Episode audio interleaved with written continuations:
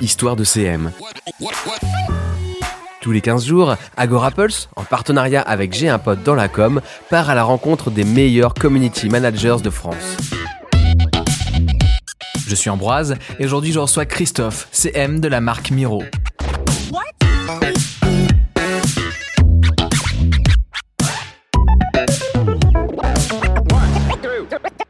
Salut Christophe. Salut Ambroise, salut à tous.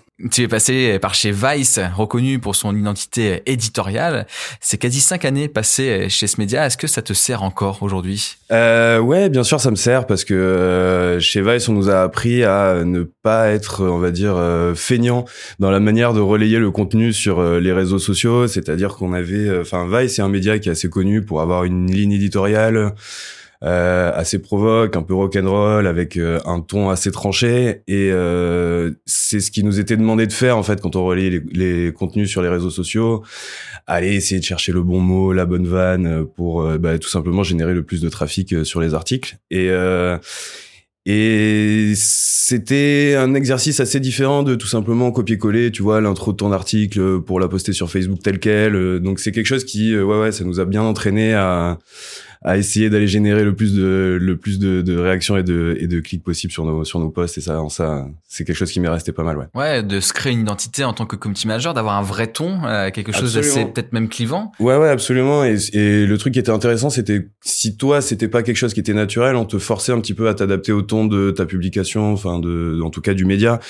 Et euh, ça je pense que dans ce métier c'est aussi quelque chose d'assez important tu vois si tu as une ligne éditoriale euh, disons euh, assez jeune tu vas pas forcément euh, quand tu vas relayer tes contenus, euh, utiliser un ton très classique. Il faut savoir aussi s'adapter un petit peu à, ton média. Et, euh, et donc ouais, ouais, c'est ce qui se passait chez Vice pendant 5 ans. Alors t'as dit, hein, euh, Vice c'est aussi de la provoque. Là-bas, tu as du coup connu une crise suite à, la programmation d'un groupe aux propos un peu extrêmes. Tu nous donneras le nom tout à l'heure du groupe. Je pense qu'on va comprendre direct de quoi il s'agit. Euh, justement, raconte-nous. Euh, est-ce que tu peux nous, partager aussi en tant que CM comment tu as pu gérer cette crise? Ah ouais, bien sûr. Il a fallu jouer les pompiers là sur ce sur ce coup-là. En gros, chez Vice, on a organisé pas mal d'événements. On était assez présents sur cette partie-là. Euh, de notre activité. Euh, on, a, on faisait beaucoup de concerts notamment, et ce jour-là, on avait en partenariat avec un bar du 11e arrondissement de Paris organisé un concert dont la tête d'affiche était un groupe qui s'appelle euh, Viol. C'est dit. voilà.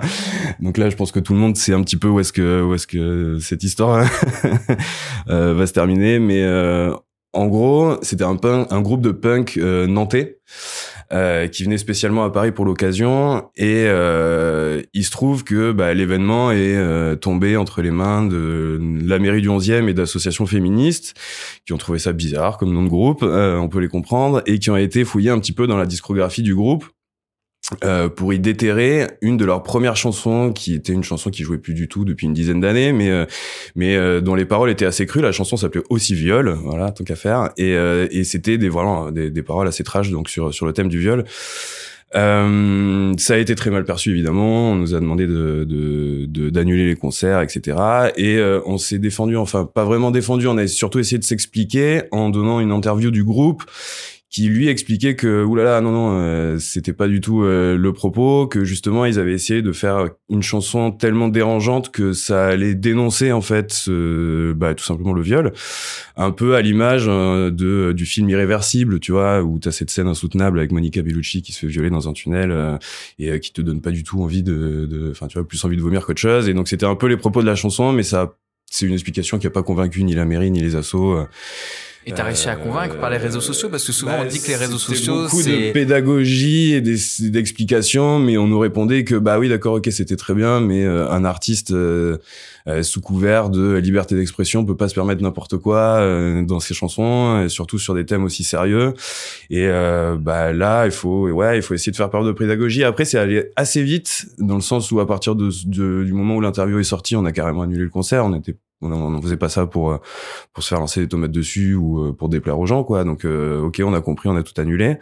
Euh, mais souvent, ce qu'on reproche aux réseaux sociaux, c'est justement cet aspect de rapidité. Il n'y a pas le temps de développer un propos. Tout est dans l'émotion, ouais, tout est dans la vitesse. Donc, pour expliquer, expliquer quelque chose comme cela, des fois, c'est, je suppose, c'est très compliqué. C'est très compliqué à l'écrit. Donc, je me souviens que j'avais proposé à l'équipe éditoriale et à la direction une rencontre en fait physique avec les assos, leur dire tout simplement bah, de venir boire un café au bureau, quoi. Parce que je pense que c'est vrai qu'on peut pas tout régler, euh, surtout sur des sujets de société comme ça, un peu un peu tendus, sur les réseaux sociaux. Et, euh, et c'est pas mal d'organiser des rencontres physiques. Je pense que ça peut aider, tu vois, à mettre un peu. Donc ça, ce serait mon petit conseil sortie de crise du jour.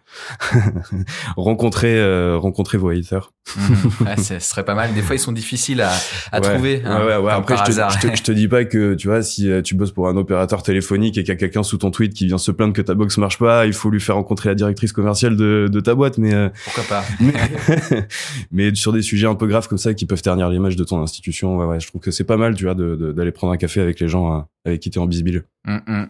Tu poursuis ton expérience euh, dans les médias en rejoignant le magazine Fisheye.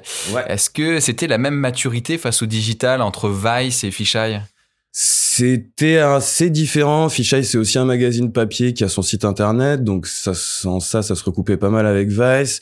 Mais on n'était pas fort sur les mêmes plateformes. Et euh, disons que Fisheye, c'est donc un magazine qui traite de photos et qui était donc assez logiquement très fort sur Instagram.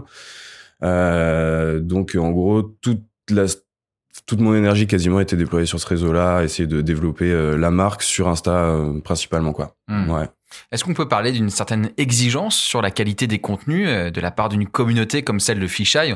On imagine que tous derrière, ce sont des photographes euh, aguerris. Ouais, euh, exactement. C'est assez pointu. Euh, c'est assez pointu. en ça, bah après, ça c'était aussi avant tout le travail qu'il faut saluer de la rédaction, qui faisait une super curation d'images, qui allait trouver des super contenus, etc. Mais c'est vrai que euh, on n'avait pas vraiment le droit à l'erreur, euh, tu vois, sur la qualité des photos qui étaient postées, euh, tu pouvais pas te permettre euh, d'avoir des trucs pixelisés ou, ou, tout simplement pas très jolis, quoi. Donc, donc ouais, ouais, c'était c'était assez intéressant et puis surtout c'était une communauté qui aimait bien être divertie ça nous a notamment, tiens, par exemple, je peux te parler un peu de, si tu veux, de hum, du confinement où euh, bah, la rédaction était un peu gelée, il y avait pas beaucoup de travaux photographiques qui sortaient parce que tous les photographes étaient euh, étaient enfermés chez eux, etc. Et donc il a été euh, question de savoir un petit peu comment on allait animer tous ces gens qui étaient enfermés chez eux devant leurs ordi et leurs téléphones. Et en gros, on s'est dit qu'on allait organiser des lectures de portfolio en live. Alors une lecture de portfolio, si vous voyez pas bien ce que c'est, par exemple dans le monde de la photo, c'est une rencontre entre le représentant d'une institution qui peut être euh, une maison d'édition, euh, euh, une galerie d'art ou un média, euh, et des artistes qui viennent présenter leur book, euh, leurs photos, euh, dans l'objectif de se voir attribuer une publication dans le média ou qu'on leur file une expo, tu vois, ou un truc comme ça. Donc c'est essayer de se faire connaître. Et généralement, même quasi exclusivement, ces rencontres-là se font physiquement. Donc c'était pas possible de le faire à ce moment-là. Donc ce qu'on a eu l'idée de faire avec un collègue, c'était de les organiser virtuellement via des sessions en live où on faisait intervenir venir des gens random comme ça sur Insta qui venaient nous présenter leur book et tout. Et c'était un peu ça. Donc ça a cartonné, c'était vachement bien. Euh, et c'était un peu ça la difficulté aussi. C'était, tu vois, genre euh, d'essayer de pas être trop redondant parce que Fisheye c'est un média qui se concentre vachement sur la photo contemporaine. Donc c'est pas toujours les mêmes photos, mais c'est en tout cas un petit peu similaire en termes de ligne édito et tout. Et euh, donc essayer de trouver comme ça des, euh, des petites euh, des petites passerelles pour parler différemment de, de, de ce qu'on sait. C'était intéressant. En trois ans là-bas, comment tu synthétiserais le travail que tu as accompli pour eux? Alors, bah, disons que j'avais, ouais, j'avais des objectifs personnels chiffrés. On, je suis arrivé, on était, on était une 40 000 sur le compte Instagram. Euh, je voulais absolument passer cette barre des 100 000 abonnés avant de partir. C'était un objectif que je m'étais fixé. Euh, et puis aussi euh, travailler vachement sur l'engagement, essayer de fédérer une communauté qui est pas forcément celle qui va interagir le plus autour de nos contenus. Et ça, je trouve que via toutes les petites actions qu'on a pu mettre en place, euh, euh, notamment en intervenir des photographes, en essayant de faire un peu la part belle à l'humain, d'essayer de montrer un petit peu euh, des visages des photographes derrière les photos, essayer de, de refléter un petit peu cette d'humanité dans les artistes.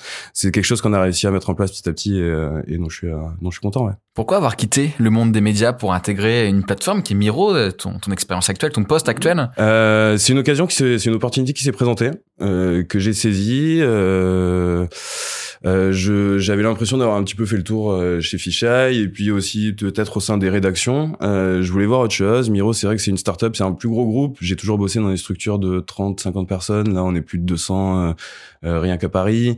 Euh, j'avais, j'étais curieux de découvrir ce, ce, cet environnement-là, quelque chose de quelque chose de plus gros, avec euh, évidemment pas que de la photo, même si Miro est une boîte qui traite beaucoup d'images, mais il y a aussi de la tech, il y a aussi de la l'intelligence artificielle, tout ça, c'est des c'est des univers qui m'attiraient aussi, donc euh, donc j'avais envie d'aller voir un, un, peu ce que ça donnait. Donc t'es arrivé là fraîchement chez Miro, ça fait deux mois. Ouais ouais, quelques mois ouais. Quelques mois. Comment t'as organisé tes premières semaines? Comment on fait? Parce que t'as pas forcément les mêmes repères, tu passes sur une start-up ou en tout cas une belle boîte là où avant t'étais chez chez les médias, donc c'était quoi là ton, ton plan d'attaque? C'était très nouveau. Euh, ça a été euh, déjà euh, prendre un peu la mesure de ce nouvel environnement, rencontrer les gens, les différents départements qui sont composé de personnes avec des profils euh, très atypiques et très différents les uns des autres. Euh, il y a des mecs qui sont très branchés sur la tech, comme je te disais, d'autres euh, beaucoup plus sur bah, tout simplement les ventes ou le marketing, etc. D'autres sur la photo encore. Donc c'est vraiment des groupes de gens assez différents, mais mais hyper riches.